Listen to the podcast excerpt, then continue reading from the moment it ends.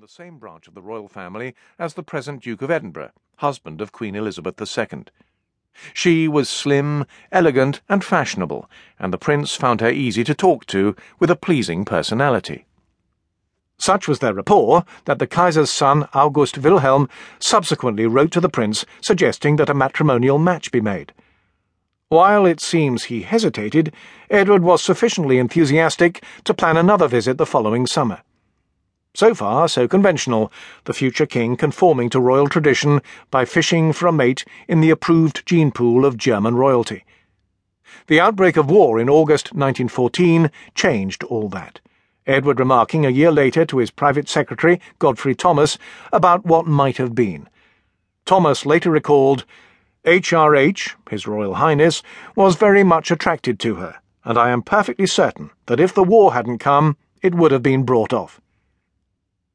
As it was, the First World War harvested the royal families of Europe, drastically diminishing the prospects of the prince finding a royal mate. Initially, he made it clear that he was not interested in marrying a commoner, a sentiment that precluded the chance of elevating an English subject, however high born, into the ranks of royalty. In this regard, he was even more conservative than his father, who issued a royal proclamation in July 1917, which not only formally changed the family name from Saxe-Coburg and Gotha to Windsor, but, as significantly, specifically changed the rules of marital engagement. From that date on, his children and heirs could marry into English families, royalty for the first time allowed to marry its subjects. That the Prince of Wales preferred the former tradition greatly limited his options, perhaps deliberately so, indicating his hesitation about ever marrying. As he told Mountbatten, I suppose I'll have to take the fatal plunge one of these days, though I'll put it off as long as I can, cause it'll destroy me. This reticence did not stop him playing the field. Like many men of his generation, he was generally bashful about the female form. Filthy and revolting was his description of naked prostitutes posing in a Calais brothel, and both ignorant of and timid about the act of coition itself. Stories about his ambiguous, not to say confused, sexuality dogged him throughout his life. His one time private secretary, Anne Seagrim, believed that his sexual ambivalence went to the heart of who he was. The cornerstone of his character was his fundamental uncertainty about his sexuality and his ability to be a heterosexual man. He was fundamentally afraid of women. In July 1917, thanks to the efforts of his equerries, a French prostitute called Paulette helped him overcome his fears. A subsequent six month affair with a Parisian courtesan named Marguerite Alibert gave the prince a healthy appetite for sex that belied his boyish, almost effeminate countenance.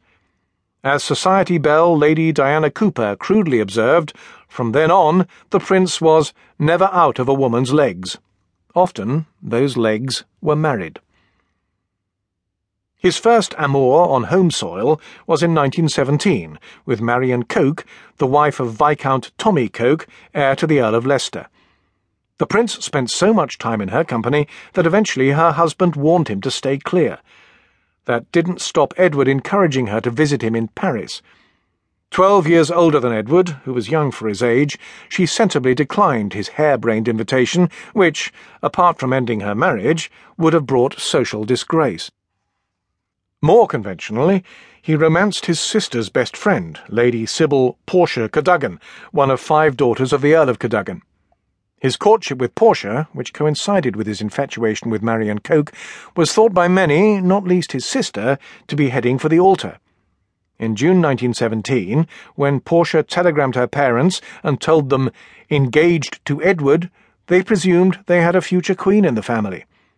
Actually, she had ended her association with the prince and accepted the hand of the prince's university friend, Lord Edward Stanley, who enjoyed a double celebration that month by winning a by election as a Conservative candidate. He went on to become Minister for the Dominions.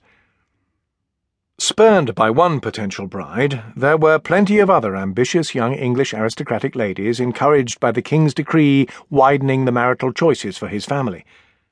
So when the prince arrived in the capital in March 1918, while on leave, there was, according to writer Cynthia Asquith, wild excitement. She observed,